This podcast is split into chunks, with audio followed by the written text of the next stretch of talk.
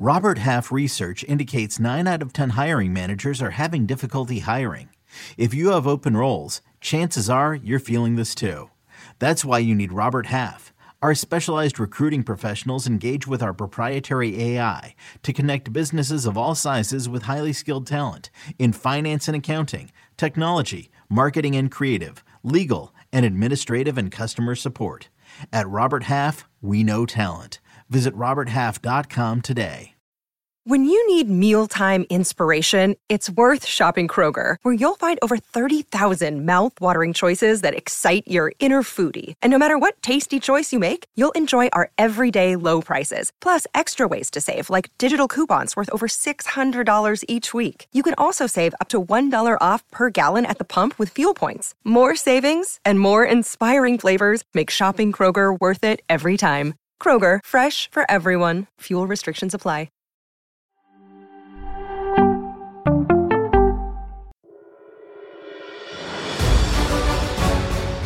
Welcome to Fantasy Football Today Dynasty. I am your host, Heath Cummings, joined today by Adam Pfeifer of FTN. Adam, what is up?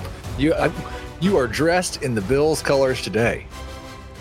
We were talking before we, we hopped on. I mean, it's my entire wardrobe, so it would be uh, it would be very odd if I wasn't wearing anything Bills related, but especially after Sunday. I mean, uh, massive win. Turns out Josh Allen is still good at football after week one. Shocked. Um, but yeah, I mean, I I have to I have to wear Bills pretty much six days out of the week. Um, but uh, but no, I'm happy to be here. Thanks for having me. Well, and you've been on the show once before, and what I generally like to do with people is, you know, I'll go three questions for the guest. We've already done that with you, so today we're going to do three questions about the Buffalo Bills and dynasty. So you you dressed the part. We'll also have some deep waiver wire ads. We will go over risers and fallers, and we've got big news to discuss. Jonathan Taylor may be coming back. Cooper Kupp may be coming back. Jameson Williams may be coming back. Dallas Goedert may be mattering to the Eagles offense. All kinds of exciting things happening in the fantasy football world. Let's get started, though, with three questions about the Bills and Dynasty. I do think a really interesting team because obviously Josh Allen is either QB1 or QB2 or QB3 in Dynasty. Stefon Diggs, a little bit old, but a clear top two or three guy for contenders right now, and still a top 12 guy for everybody else and then a lot of question marks. Um, James Cook, we'll start with him. Love the usage outside of the red zone so far this year. Looks like we might actually have a running back for the Bills catch 50 passes. He's still young, wildly efficient. How high is too high to rank James Cook in Dynasty? Yeah, it's really tough because we just saw, and like as a massive Bills fan, I've also been a huge fan of Devin Singletary's he uh-huh. is not as talented as James Cook, but we did see them, you know, use Singletary in a similar like 16 to 18 touch role. And then once he had his rookie contract up, they moved on. So I don't think that's like out of the range of possibilities. But at the same time, like James Cook is more explosive. He's better in the passing game. And we've seen that, you know, with obviously the Bills. After that week one game, it was like Josh, like you you have to start taking the layups. And that was the the key for me in the offseason was will Ken Dorsey design more layups for Josh Allen? Then defense has to start, you know, moving up and then you can take the deep shots. And that's what we've seen the last 3 weeks where the Raiders game it was all check downs. A lot of that again was the Washington game and then last week it was kind of like okay, everything was working. But no, like you said, I mean, James Cook's use uh, target share is like doubled this season. It's, it was like six percent last year. It's hovering around twelve percent this season. Um, Last week was interesting too because he finally got the short yardage touchdown. Going into that game, I believe he had played three snaps from inside the 5 mm-hmm. Latavius Murray and Damien Harris going into last week had combined for like 12. So obviously he played a little bit. He played a couple, two carries inside the five on Sunday, scored one of them. I do think it's a little bit like, I don't want to say it's a fluke, but like they handed the ball off and then went really fast hurry up. They were right trying to. I, I, thought it seemed very intentional. They were going to get James Cook a touchdown in well, I mean, situation. Josh Allen clearly wanted him in the end zone. Yeah, Josh Allen pushed him Put from him behind in. to get in, if he um, even got in. Yeah, uh, I don't. So I actually, I actually didn't think he got in. But the, the question: How high is too high? Like I don't, I don't think he's a top twelve running back. But and that's where I think that that's I'm right on the the edge of that. I actually have right. him just inside. I want to ask some guys who are similar age, Um, James Cook or Javonte Williams in Dynasty? If you asked me, even before the season, when we knew Javonte would be slow to, you know, mm-hmm. come out of the season, I would probably would have still leaned Javonte, but based off like because we saw James Cook super efficient as a rookie last season, albeit on a small sample size, but he's been really good again this year. The offense, and that's the thing too with the Bills. Like when I talk about players outside of obviously like Stefon Diggs for Dynasty, like right. this whole team is young. Like Josh Allen, young, and he's he's guaranteed like he's not going anywhere. Same thing with the management. Same thing with the head coach. Um, and I thought the Bills' run game has been a pleasant surprise. So I would actually go James Cook now. I, I would too, James Cook or D'Andre Swift. These last three games have made this very interesting now because, I mean, Swift's still on a one year deal, and like, yeah, I would I would still lean Cook just because we know right. he'll be on a top five offense for at least the next couple seasons, but if you told me Swift got re-upped with the Eagles, it'd be a very, very interesting discussion. One more, you can just give the one word answer because we're going to talk about this guy as a faller at the end of the show: James Cook or Rhamondre Stevenson. James Cook. Easily James Cook for me. So yeah, I, I do actually have him just inside the top twelve. Yeah, maybe maybe he is inside the top twelve. I haven't I haven't done like a uh, a right. redo of dynasty ranks because I've been doing so much seasonal stuff. But yeah, I mean, he's he's he's been very polarizing too. I feel like for the last four months, right? Question number two Will Gabe Davis ever be anything more than what he has been? And I, I want to, like, I'm not putting Gabe Davis down when I say that. I think no. he is a fantastic guy to have in your lineup as a number three wide receiver or a flex. He might score you 15 or 20 fantasy points that week. He might get one target. He might still score 15 fantasy points on one target. You just never really know exactly, but very good at his role. Is he ever anything more than this? Is he ever a 20% target share guy?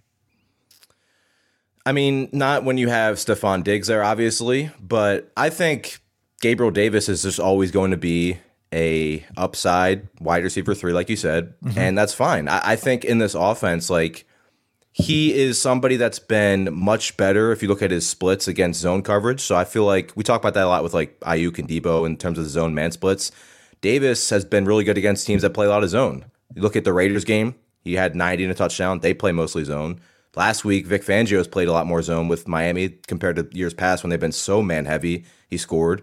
Like you're you're hoping he scores on six, maybe seven targets for his ceiling, and that's fine for a wide receiver three, especially where you know, this time last season he was being drafted as high as you know we've ever seen. So um, right. yeah, I think the way you worded it is perfectly. Like I don't think he'll surpass this, which is still a lot of weeks where he'll be a top twenty receiver, and some weeks where he'll have three catches for forty yards and won't score.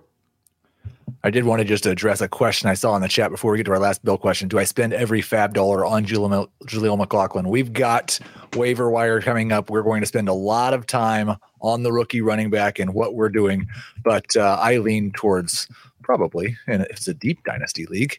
Question number three: Dalton Kincaid is he going to happen this year, or can we wait to 2024 to buy low? I, my my rookie tight end strategy, and it's failing miserably with Sam LaPorta right now. But for the most part, my strategy has been let's just wait until the following October and we'll buy them cheaper than they were in the rookie draft because rookie tight ends are almost always bad.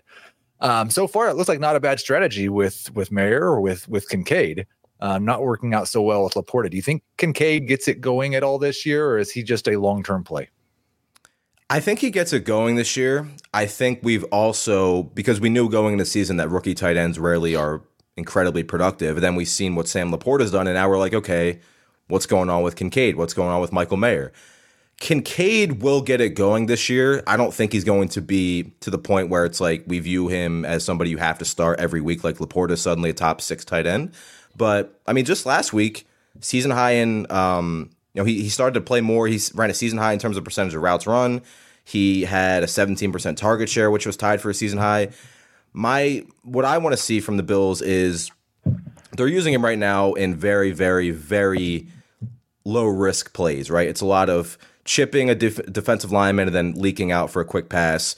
They're not using him as the you know essential essentially the slot wide receiver that we've heard, which rarely happens. I feel like, but there are occasions like last week against Miami where he does line up in the slot against a linebacker and it's it's game over. So I think the Bills want him at some point to be in that Cole Beasley role. Not saying he's going to catch 80 passes, but yeah, I think there's going to be a stretch at some point this season where he starts to be close to what we hope for. But but in terms of like expecting what we've seen from Sam Laporta, probably more so next year. Right. I think that's probably right. That's enough on the Bills. Let's get to the big news.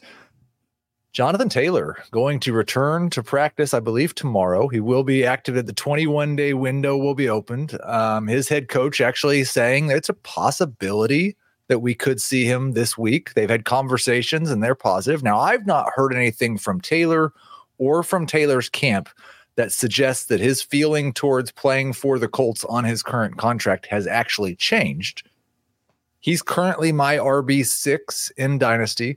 I think he could come back this week, start, and become RB2 in Dynasty this week if we knew he was all the way back in with the Colts.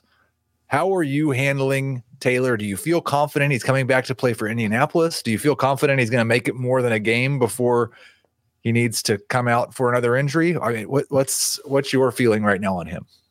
So I feel like when we do a lot of this fantasy analysis, it's it's okay to just not know. I have no clue what to expect from Jonathan Taylor, to to be honest. But I will say, if he gets anything close, and I can't believe I'm saying this at this point in the season, if he gets anything close to what we're seeing from Zach Moss usage, right.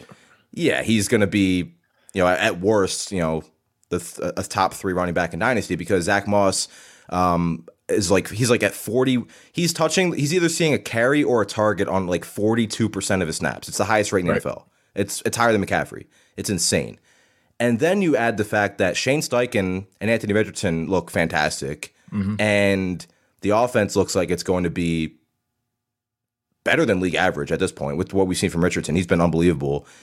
And then the fact that Jonathan Taylor is still really good at football. So yeah I I think as long as he stays healthy, I don't know what's going on. I did see, I think Jay Glazer reported uh, yesterday or the day before that no teams have made any offers to the Colts for Jonathan Taylor, which kind of makes sense considering Miami has the best running back in NFL history now all of a sudden, which is good for them. And then Minnesota obviously made that trade for Akers. So I don't know if there is a team like well, there's one that I think makes a ton of sense. Baltimore. Yeah. Like As somebody that has a really good dynasty team with Jonathan Taylor, I would not be opposed to that. Right. But then kind of everybody wins, right? Taylor gets a great spot where he can get all the work. Zach Moss can still be useful. Um, so I don't know what's going on with with the situation, but I do know if he's playing for the Colts and gets the Zach Moss role, he's going to be really, really good. I, I would feel more comfortable with Taylor almost anywhere next week than in Indianapolis, just because and and some of this is speculation on my part. Some of it the NFL speculating on. They sent a letter to the Players Association saying stop advising running backs to not play through injury, injuries. It's a violation of our agreement. But Taylor has done so far the best job of all the running backs of not having to play for four weeks or practice for eight weeks and getting paid for all of it. And so I do have concern that if and he's not going to trade him, he's not going to play through anything. That that's really my only concern. I, I would love to see him back. I'd love. I think honestly, if he's happy in Indianapolis, they might be the favorites to win that division. Um, Yeah. Number two, Cooper Kupp will be returning to practice, but his coach Sean McVay says there's a difference between return to play and return to perform. I don't know for sure that they're going to rush him back. We're going to talk about Puka Nacua because he continues to skyrocket up the dynasty rankings in just a little bit. But do, do you view Kupp as just as soon as he's back, he's Cooper Kupp again? Or are you thinking as a Cooper Kupp d- dynasty manager, this might be my last off ramp with people thinking that he's go- about ready to come back?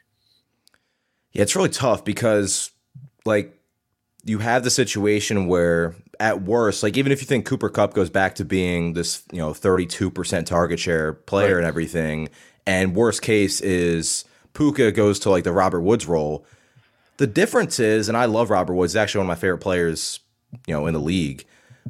The difference between that is when he was with the Rams, he wasn't getting open at this rate. He wasn't getting targets at this rate. He was getting he was getting seven, eight targets a lot of games, but he's also getting those jet sweeps. And we've seen them do that a little bit with Puka because he did, he did that in college too. But the way he's getting open against zone coverage and everything, like this is not a fluke. So and the way Stafford's playing, like I, I think Kupp is somebody you're starting the second he's active, obviously. But like, I don't know if he's back to being because like preseason I had Kupp as my wide receiver three. Like I had him ahead of Tyreek right. Hill, which obviously looks terrible right now. But I, I think I, I don't I don't think I guess the best way to put it is I don't think this is going to be Cooper Kupp 32% target share because and the other thing too is I agree with you. I don't think he plays this week.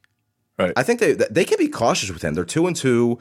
They're it's not just Puka that's played well. They're getting great contributions from Tutu Atwell and Kyren Williams. Stafford's playing well. The defense is playing way better than anybody expected. So I think they should and would be wise to kind of ease him in. So, but it's very interesting to see what happens. And news item number three: Jameson Williams is back eligible to return this week. This I I need you to shine some shun, sunshine on Jameson Williams. Get get people I, excited. I have. I'm been, gonna trade. I want to trade. I, I, don't have him on a team. I would, I would trade him right now. Honestly. You, it's, it's, so you're not going to help here. Um, he is like, I think we should at least remember that there were a lot of people coming into last year that thought Jameson Williams might have been the best wide receiver in that class. Mm-hmm. He is an extremely talented dude. I just am afraid. Like I don't. He's. I don't think he's taking Josh Reynolds off the field. I think he's taking Kalif Raymond's role when he's ready, and that's not this week. Yeah. Um, he's going to be added a lot, but kind of the same thing I said for Cooper Kupp. Now, Kupp's, it makes more sense because he's 30. Um, so maybe it is the last chance to get off. But man, I I would be just about ready to sell Jameson Williams right now if I had him. Yeah, so I, I'm I'm no help to you. I I literally was going into this soon as I saw the news that he was eligible to return this week. Perfect opportunity to trade him. Not that he's not a talented player, and not that he's not going to have some really really impressive games, but it's not just the fact that like Josh Reynolds doesn't come off the field like you said. They have Sam LaPorta, who's like they're already not throwing the ball at a massive rate anyway. They're, right. I, I believe they lead the NFL in red zone rush rate, which you know Dave yep. Montgomery is going to have 38 touchdowns. So, but then you add the fact that say Jared Goff throws 32 passes in a game, Amon Ra's getting eight to 10, LaPorta's getting six to eight. I mean, Gibbs you would hope is getting. Yeah, yeah, I just I think James Williams is going to be like almost like Gabe Davis, but in an offense that's not throwing the ball as much and isn't quite as good. Well, and he's got a ways to go to get to Gabe Davis. Like, right he played six games last year. He caught one pass. Yeah, and the thing with Davis too, like he doesn't come off the field. Right. Like he's going to he's going to run and play as many snaps, run as many routes as play as many snaps as anybody. And like Jameson Williams, this team still plays a lot of two tight end sets. When they go two wide receivers, I think it's going to be Amon Ra and Josh Reynolds. So yeah, I, I would I would use this opportunity to try to trade him, especially if like you are hurting at running back or something like that. So I want to just go through a few names here. I'll try to try to keep it to the young guys here. Um, Tank Dell over Jameson Williams? Yeah, it's not even not even close for me. Nico, especially with sure. the way CJ Stroud's playing. Nico over Jameson. Yep. Jameson or Gabe Davis in Dynasty. That's tough because this is this is a contract year for Davis, but I kind of think like he's he's a captain for that team. I think they kind of bring him back, so I'm going Gabe Davis, obviously. I've got Jameson just that's the only one of the guys that I asked that I have Jameson yeah. ahead of, and it's it's just barely. One more, and this isn't really big news, but we did want to talk about him. And the Eagles were talking about Dallas Goedert. He's he's still a part of the game plan, Adam. Um, it's been it's hard to lower him too much based on performance because all the tight ends who are around him have been terrible also. Uh, do you have any hope for Dallas Goedert? Are you ranking him like a starter on a weekly basis right now? And is he still a top 10 guy for dynasty purposes? So Goedert is so interesting because on a per target basis, there haven't been four tight ends better than him over the past three seasons. The problem is right now, he's still running routes like all the time. Yeah. The problem is with the Eagles offense, it's they're running the ball more and more effectively. They are they're fifth, I believe. They're like 63% red zone rush rate, which is top five in the NFL. We know when they get inside the five, it's either going to Swift or they get even closer. We know what they're doing. And then it's this RPO scheme offense still, which when they run the RPOs, it's going to AJ Brown if they're throwing the ball because that's how these plays are set up.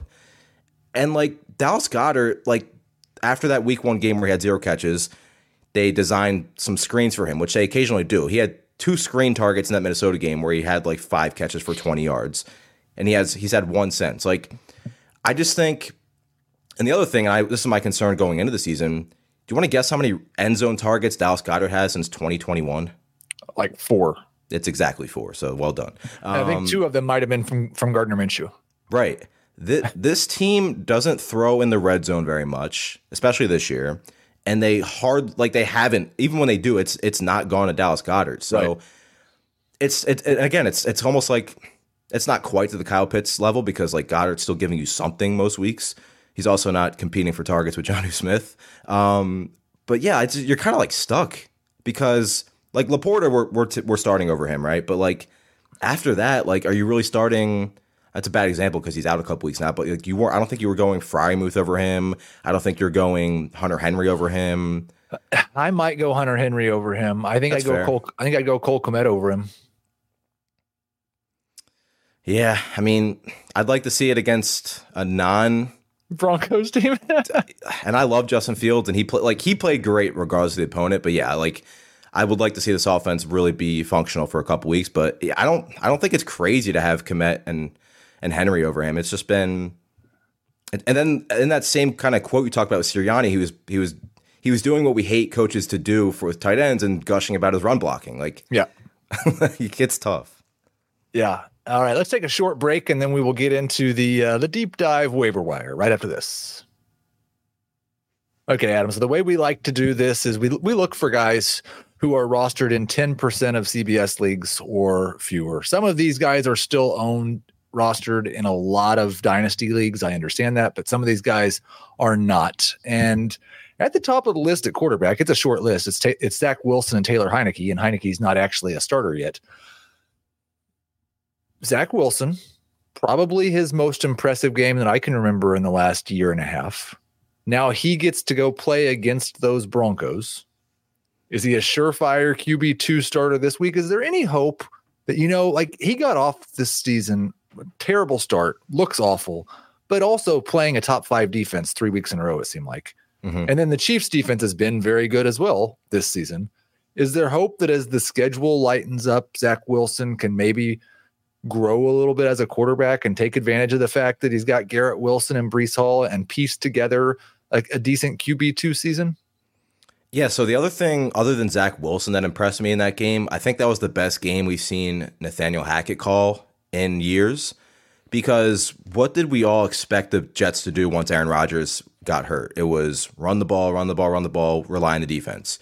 I don't think they can actually do that because, especially if you're not giving Breece like 90% of the work, because Dalvin Cook's been like the least efficient running back in the league. So if you try to run on a first and second down, all of a sudden it's third and eight, and then you have Zach Wilson and third long against these good defenses. So what Hackett did last week was against the Chiefs was play action on first down and get ahead of the sticks, and Wilson looked more comfortable. So yeah, like I was actually thinking about this yesterday. Like, are you starting Zach Wilson over Joe Burrow this week? I am 100% starting Zach Wilson over Joe Burrow this week.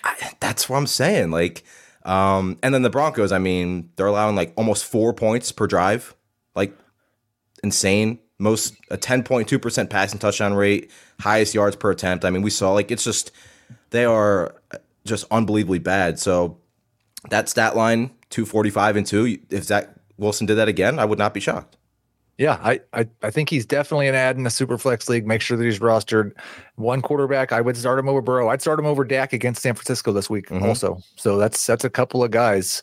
As we did not think we'd be saying that. The other guy, Heinicke, like we're just we're just hoping that Arthur, Arthur Smith benches Desmond Ridder at some point. Um, and then Heinicke, I think, would probably be a QB two, and I think we'd probably see the pass rate go up a little bit for the Falcons. There were a couple of guys who got a chance to start um, rookie quarterbacks both rostered in about 5% of leagues. Um, Aidan O'Connell, we got AOC and, and DTR, I guess, for the Browns.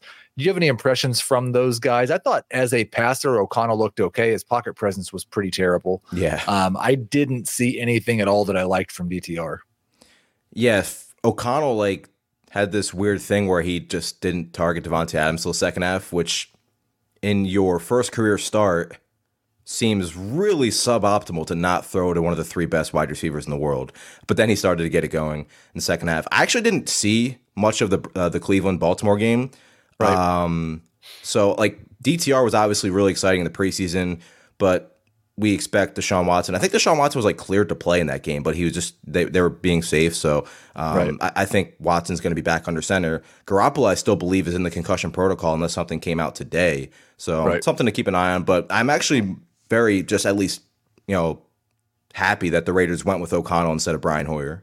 Yes, that was nice. And I, I, think if I had to stash one of these guys, it would probably be O'Connell, just because it seems more likely that Jimmy G will go down with an injury this year than Deshaun Watson. It's probably delayed this long enough. Jaleel McLaughlin, 3% rostered, 10 yards per carry last week. It was the Bears.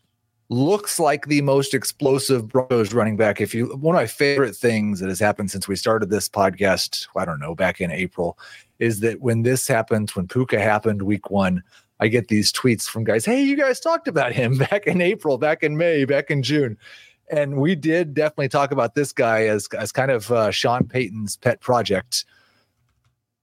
How do you see this Broncos running back room kind of moving forward? And somebody asked in a deep dynasty league, which I think you would expect that McLaughlin was rostered in most of those, but not all certainly.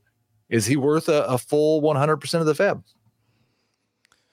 It's got to be pretty close in a deep dynasty league. And like, it's not like he wasn't it's not like he went from healthy scratch, zero snaps right. to playing when Javonte went out. He was getting he had like they had a, a design toss play, I think it was week three in the red zone. It was for him. Right. And he scored. He's shown a lot of burst.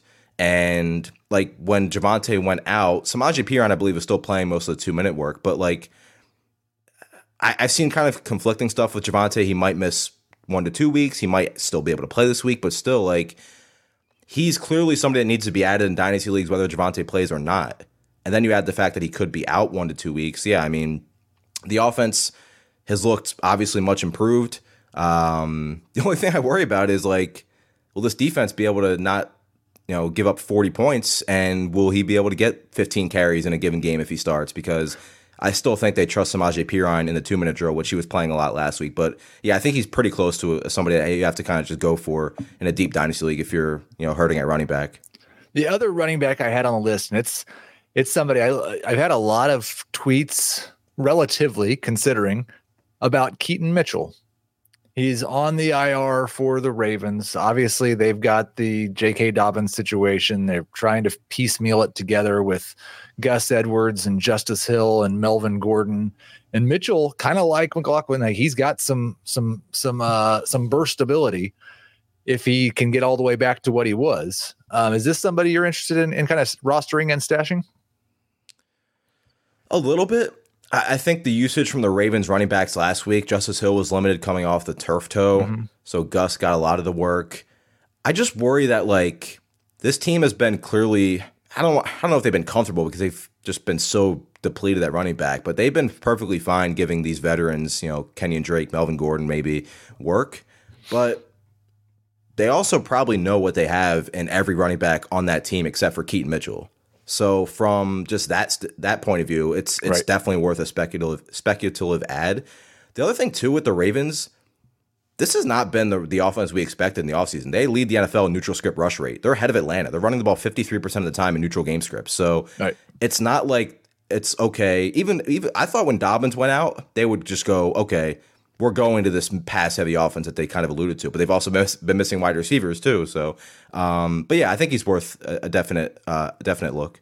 Have they had one game this season with their top three wide receivers and Mark Andrews healthy? Or did Beckham? So week one, Andrews was out. Week two, they had Odell leave. He didn't play the second half. Okay. And then, and then week, week three, um, Odell didn't play, and then obviously Odell didn't play, was, and Bateman didn't and play. Bateman didn't play. Yeah. So, so, we've not really seen that pass offense with all yep. of the weapons there. This team hey. just every year, especially yeah. early in the year, they're missing like eight key players every single year. I don't know how they do it. It is. Uh, it's. I'd probably like to figure out how to stop doing it. At wide receiver, I got a couple of guys who are five percent rostered. Michael Wilson should be rostered in all dynasty leagues. He was just a rookie that was selected, but five percent. I mean, there are leagues that only have two or three mm-hmm. rounds of rookie drafts. Maybe he didn't get picked. Do you think he like? What I what struggle with is Marquise Brown's going to be the clear number one, and they're throwing the ball to their tight ends at a twenty-five to thirty percent clip even when Kyler comes back, can Wilson matter this year for fantasy with Brown as the number one and the tight ends getting this many targets? I think he can because I think on that final drive on Sunday, I think Ertz had like five targets or something. Like he was doing nothing until that last drive of the game right. in garbage time. Uh, his, his target rate, and I, I've kind of been tracking this. Josh Dobbs, and I think he's had like six starts or something over the past couple of seasons, five, six starts. In those starts, he's targeting tight ends like 35% of the time. I think it went down obviously after last week, but they're not using Rondale Moore in a different way in this new offense. It's still a lot of um, short. He's still like bottom five in aDOT, and then he's right. getting a couple jet sweeps. So his role hasn't changed. So it's really like Michael Wilson as the two, and Josh Dobbs is playing really good football. So um, yeah, like he obviously should have been drafted um, in, in in every rookie draft, but it, like you mentioned, in case it's a more of a shallow rookie draft, yeah, make sure you go get him. But I, I think I think he should be the wide receiver two for this team the rest of the season, and I, I expect the targets to go down from these tight ends, especially with Dobbs playing the way he's been playing. And then any interest at all in Nick Westbrook? If Treylon Burks misses another game, Westbrook was involved. DeAndre Hopkins doesn't seem to be quite 100% that's, that's right the now. thing. Hopkins, he was limited again yesterday on Sunday. Right.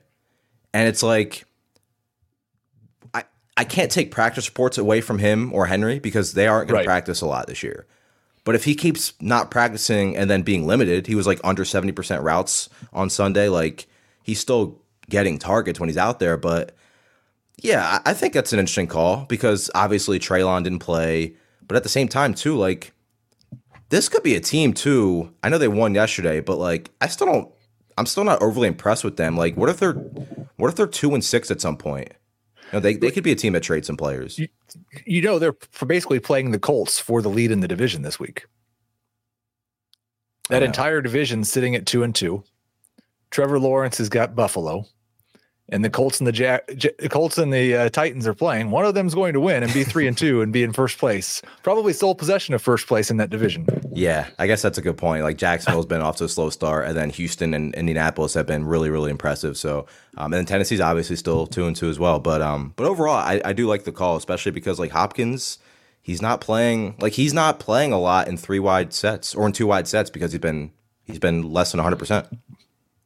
And then at tight end, and, and I was pretty interested actually in, in both of these guys, but Tyler Conklin, Durham Smythe. Smythe had the game where he was kind of injured and not a part of the offense, had four targets last week.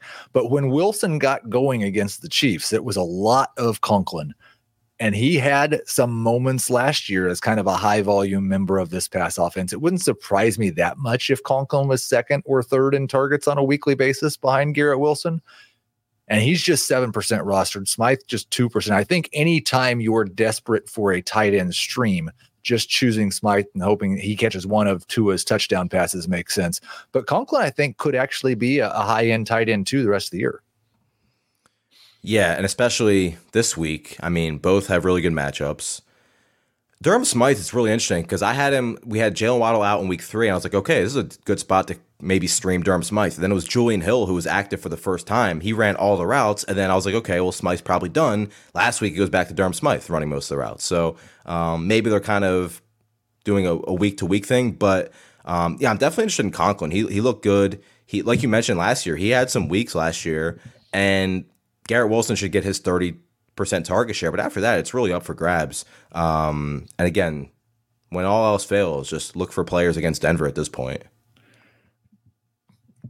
Jasmine in the comments, Durham Smooth. And let's take a short break and then we'll get to the dynasty risers and fallers.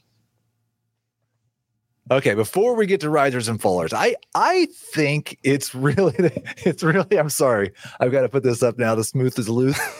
um, it's fantastic. Um, the quarterback position in Dynasty right now, I think is fascinating, and it's mostly fascinating after the top four or so. I think everybody mostly would agree Right now, especially, it's Mahomes, it's Hurts, it's Allen in some order.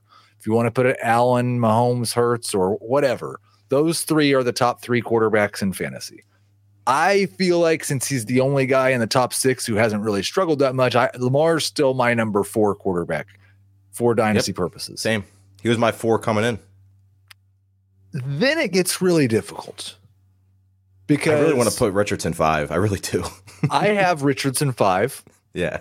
He is my number five quarterback, and so we're we're agreeing on the top five.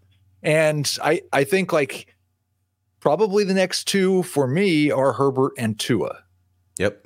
with where we stand right now. So now obviously we haven't said Joe Burrow yet. And we haven't said Trevor Lawrence yet. And we haven't said Justin Fields, who was a top five dynasty quarterback for a lot of people just a month ago. The problem with the Bears is they're going to have two top five picks right, in the NFL draft. And then the uh, the guy, and you mentioned it, how well he's playing. Like how how much longer does CJ Stroud have to do this before doesn't. he's in this He's- conversation? He's, done it already. Like So- the other thing too is the Bobby Slowik offense. Obviously, he was the passing game coordinator in San Fran.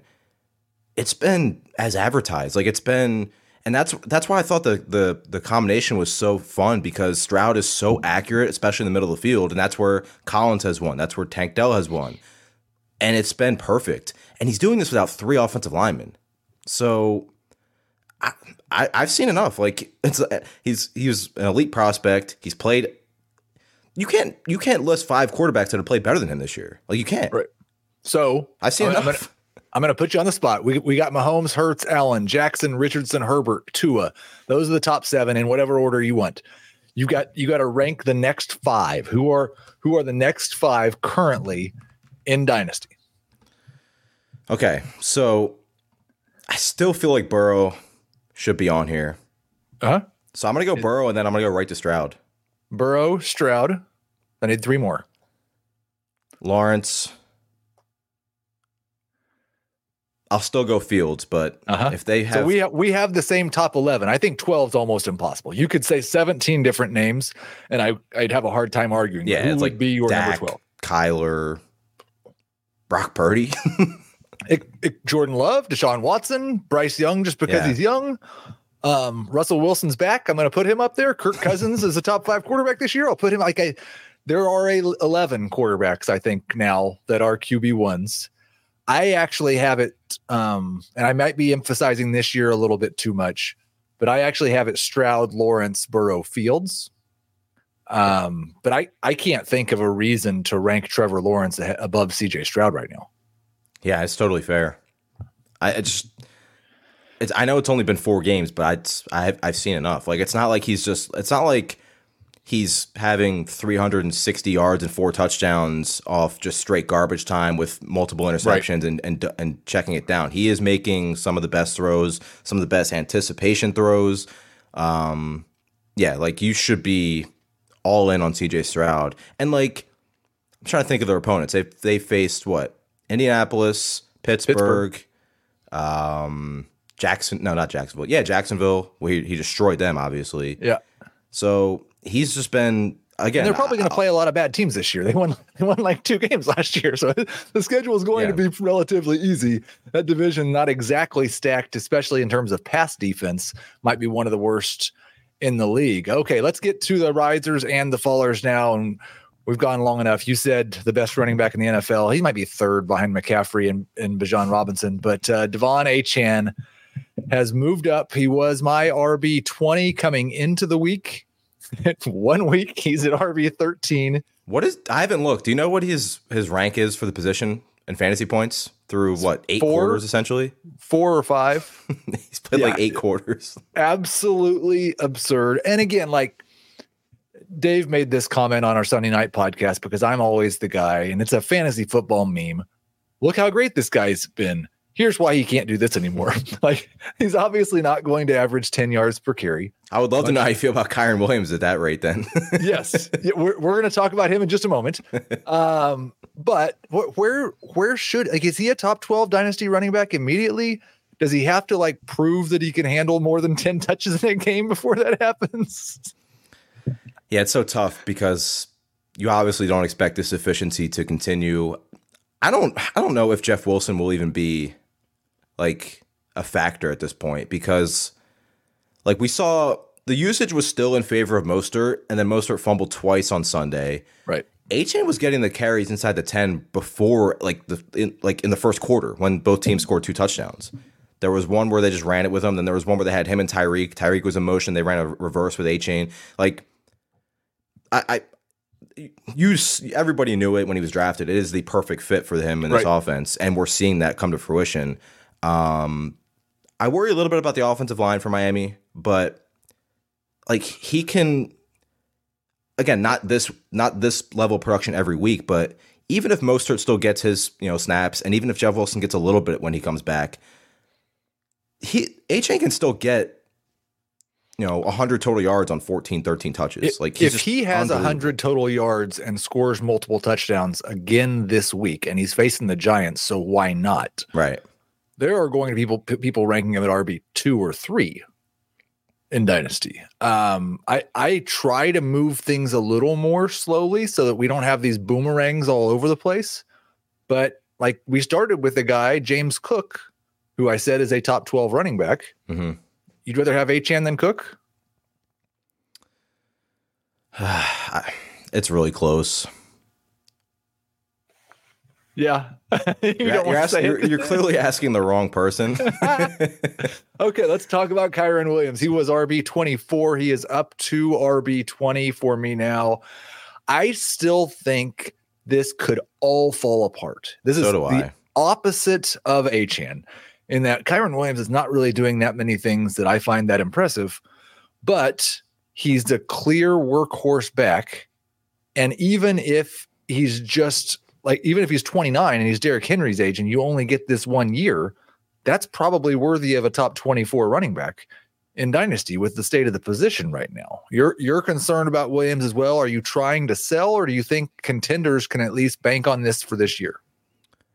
So I'm torn because there's really nobody that can stop him from getting this workload. Like right. Zach Evans can't even get on the field. Like they're not. Ronnie Rivers is the clear number two right now. Yeah, and he actually looked pretty good in his touches, but it was like it was literally like the third quarter where he came in and just gave Kyren a little bit of rest. Then the fourth quarter and overtime was all Kyren again. Um, I do think this touchdown rate is insane. I do think it's pretty annoying for anybody that keeps streaming Matthew Stafford in good matchups. Um, I also like he. I think he has a hip issue right now. Um, nothing serious, I don't think, but like, I just don't think he can go the whole season getting 25 opportunities per game at his right. size. But then, who else are they giving the ball to? So, right. I, I don't think like there's. I'm usually either like you either trade him high now or you don't, I'm I'm fine with either route. Honestly, if you want to hold on to him and just be, just because I don't think there's anybody coming to take away now. Right. McVay talked about it leading into last week that he can't keep getting 100% of the snaps, and he did go down, but it didn't matter because he touched the ball almost every time he was on the field. But like, I'm I'm fine if you trade him at his peak value. I'm also fine if you just ride it out and say, you know what, there's nobody else that can stop him from getting maybe not 25, 28 touches, but like, and again, that game went to overtime, but 18 to 23 touches per game feels like pretty safe for him right now. Yeah, I, I think he's someone like if if he's found money on a team that's not really quite ready to contend yet, then I'm selling as quick as I can because I have sure. zero confidence that he's going to be a, a, starting running back even next year. Yeah. But if I'm a contender, I'm just gonna I'm just gonna take that found money and and try to try to go win the league. And like I thought this team would be drafting somebody in the Charbonnet range of the NFL draft, and they didn't. Right. And you would think despite how good Williams has been, they will be drafting a running back relatively early compared to most teams in the league, barring anything crazy, Jonathan Taylor trade, et cetera, uh, this time next year. One more running back in the risers, Khalil Herbert from RB 40 up to RB 31. I was so encouraged. And it's the what we'd seen for most of the season when the Bears were competitive. Herbert was playing most of the snaps, but we hadn't seen the Bears be competitive for an entire game. So I didn't know if that would continue to be the case. Herbert looked very good against a fantastic matchup. He's the clear lead back. They're going to have plenty of games where they're way behind, but I think they'll be more competitive than they have been early in the year.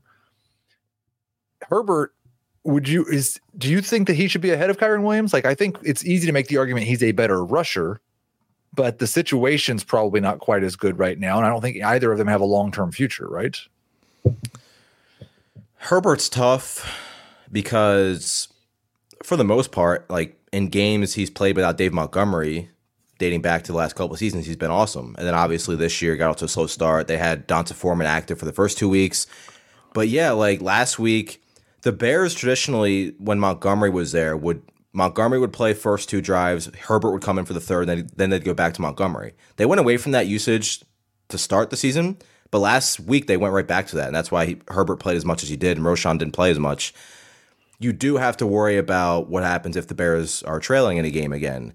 Um, but like it's not like Herbert came off the field for like every third down, every two minute snap last week. So I was pretty encouraged as well. I do think he's a good player, but this wouldn't be like a bad opportunity to trade high as well, just because there's going to be a lot of uncertainty with the Bears given what their record right. is right now going into next season.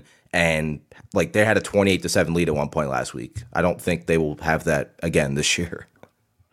Uh, two wide receivers moving up in the rankings, and I feel like one of these guys I might be too high on, one of these guys I might be too low on. I know one of them you're going to say I'm too low on. So Puka moved up from wide receiver 29 to wide receiver 18 for me.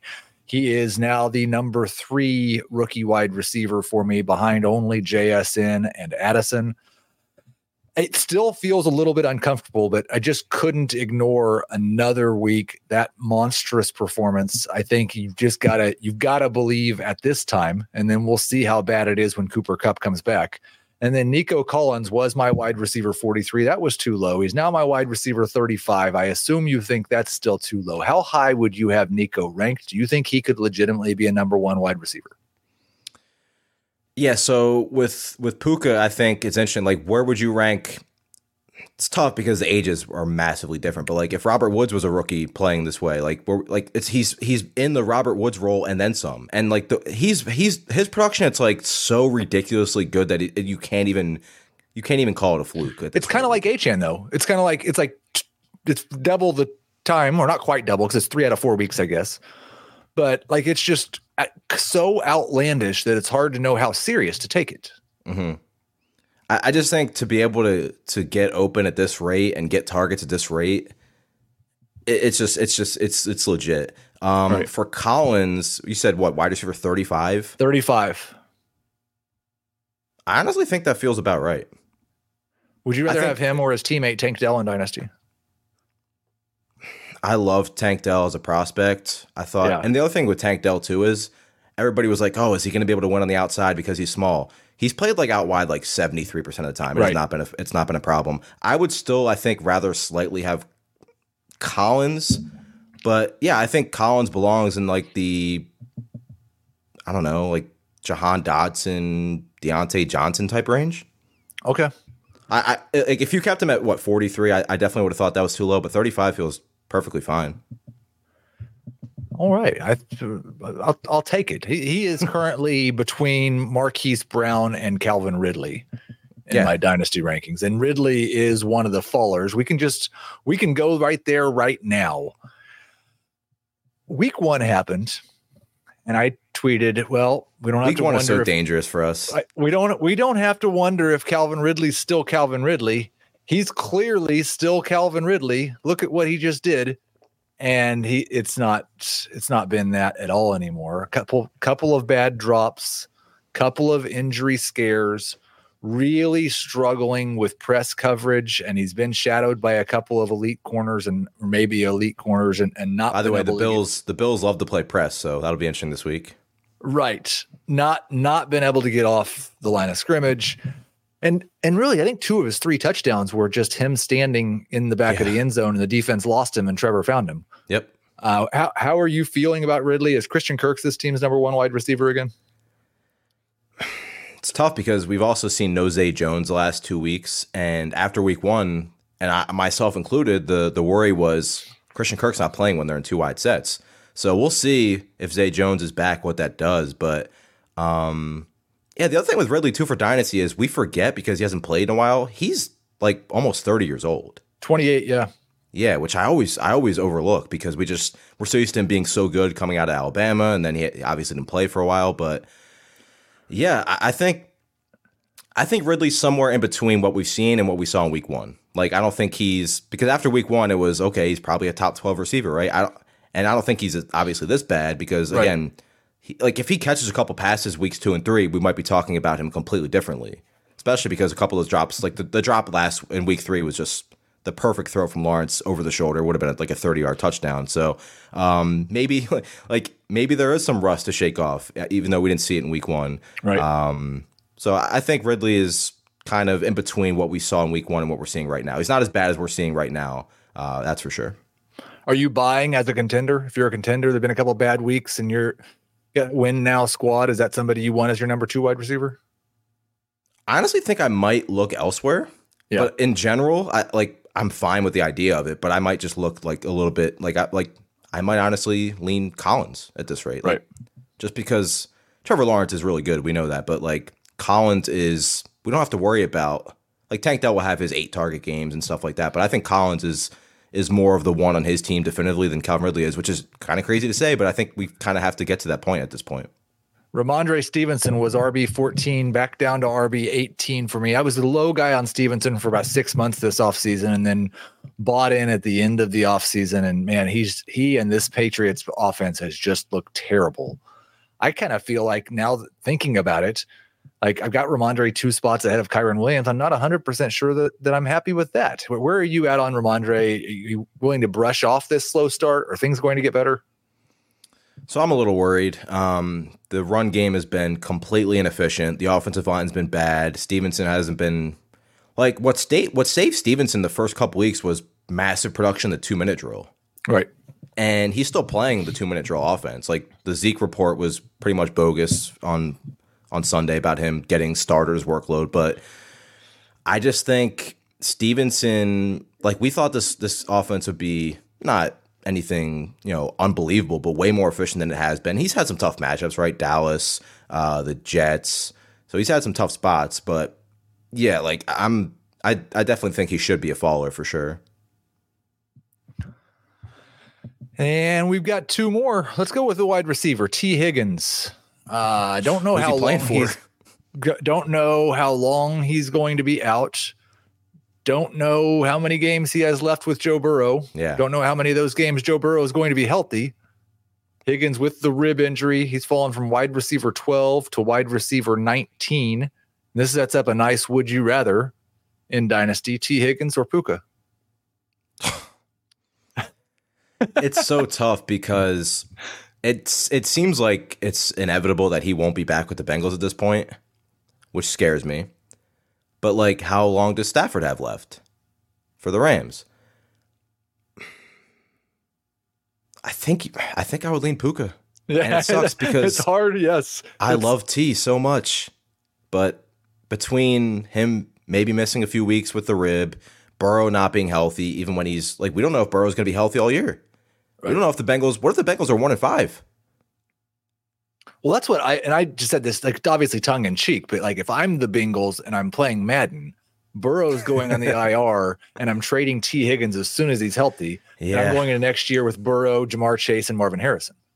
And just destroying everybody. but um, yes, I I'm I'm getting concerned that Tee Higgins is just going to be a, a kind of a, a low end number two wide receiver. It's going to be so interesting if we get to see next season Burrow with just Chase and Higgins with someone else, and who is more impacted by that. Mm-hmm. I'm, trying. I'm, I'm, I like trying to think of some potential landing spots just because I'm pretty much sold that he will not be back with the Bengals at this point. Well, maybe the Chiefs decide that wide receiver by committee doesn't actually work. Yeah, they need to play Rashee Rice more. I, I, think I believe they're they're they're definitely going to. Uh, last one, Darren Waller was tight end. Oh. I was Seven. hoping we wouldn't have to talk about anything re- remotely uh, relatable to that game yesterday, but here we are. Well, you know, we don't have Dan here, we don't have Adam here, so we can we can speak honestly. Uh, the the whole thing looks like a disaster, and Darren Waller is not old enough and doesn't have the injury history to be able to sustain a disaster. Like this could be, we could be rapidly approaching the end of the Darren Waller as a tight end one era. I was completely wrong. I talked about it after the Thursday night game against San Francisco. I was like? I don't get why everybody's worried about Waller. He dominated the target share in week one, but didn't play in the second half because he was a little bit banged up and it was a blowout. Week two against the Cardinals, good matchup. He had like 76 yards. Week three, didn't play well against San Fran, but again, bad matchup. I was like, this is nothing to worry about. And like, he might be their best offensive lineman at this point. So I don't like. There was a lot I, of plays where he wasn't running routes yesterday. That's a concern. They're scheming targets for Wan'Dale Robinson for four yards a pop. That's a concern. Daniel Jones isn't playing well. That's a concern. Like I have gotten to the point where I wasn't worried to yeah, this is this is this sounds like it could be a disaster. I, it looked like a disaster on TV last night, especially. I, I, didn't like the body language we were getting from Brian Daboll, really. Mm-hmm. And, and, and the other thing too is like I tweeted it like if you had Waller on one of your fantasy teams, don't watch the replay that uh, Daniel Jones interception because he was wide open in the corner of the end zone. Right. I do think that there is an opportunity that the, the Dolphins are going to put up 40 in the first half and Waller has some success and maybe you've got an off ramp there. I'm not quite to the selling low point, but he is tight end 11 for me. He is actually just behind Kittle. And I think if you told me that everybody in San Francisco was going to be healthy the rest of the year, I'd probably prefer Waddle to kill it, Kittle or Waller to Kittle. But Kittle has that out yeah. that something could happen to McCaffrey, something could happen to Debo, something could happen to Aiyuk, and he could matter again. I don't know what that out is for Darren Waller. And and like Kittle, we know he has a lot of these like low floor or yeah, low floor games uh-huh. when everybody's healthy, but he could have two catches and outperform Darren Waller a lot of weeks at this rate. Like it's it's really bad. Like Brian Daboll, I've been disappointed with too. I know the offensive line's been a train wreck, but like there's right. been like Seattle. They they talked about on the broadcast yesterday. Seattle's missing their two starting tackles, and they went yep. with a lot more creativity with play action and stuff like that to at least just stop the pass rush for a half a second. C.J. Stroud has, right. I think, averaged like one and a half starting offensive linemen per game. Mm-hmm. And they've got all kinds of good things going on. Yeah, I, I don't need to hear about the injuries. Everybody's got injuries. We don't have any injuries though, and we're all done here. Adam, really appreciate you joining me again. Tell the people where they can find you and what you've got going on right now. Yeah, I appreciate it. It was, it was a blast. Uh, FTNFantasy.com. Um, a lot of great stuff. I do this massive game by game article every week, which uh, is really fun. I'll be starting to write more of that once we get off this. And we also have uh, DVOA now. Aaron Schatz and everybody with the DVOA. It's it's li- it's live at FTN Fantasy, so it's been really fun to see that and all the amazing work that Aaron and a lot of uh, the writers do over there, especially with DVO related um, content, which uh, it's awesome because we didn't know where the home would for be what the home would be for DVOA, and it's it's honestly a, a pleasure to have it at FTN Fantasy. So check that out, and we have um, honestly like had to look at uh, NBA Media Day was yesterday, so we do a lot of basketball content as well which I am a little bit worried about because I do both basketball and football, but we will cross that bridge when we get to it. Yeah, that that is, uh, I've been in that uh, two sport range, and uh, it's not quite as fun as it looks. But good luck with that. Thank you, Adam. Thank you, Jasmine. Thank you, Schaefer. Thank you for everybody who listened, and uh, we will talk to you next Tuesday.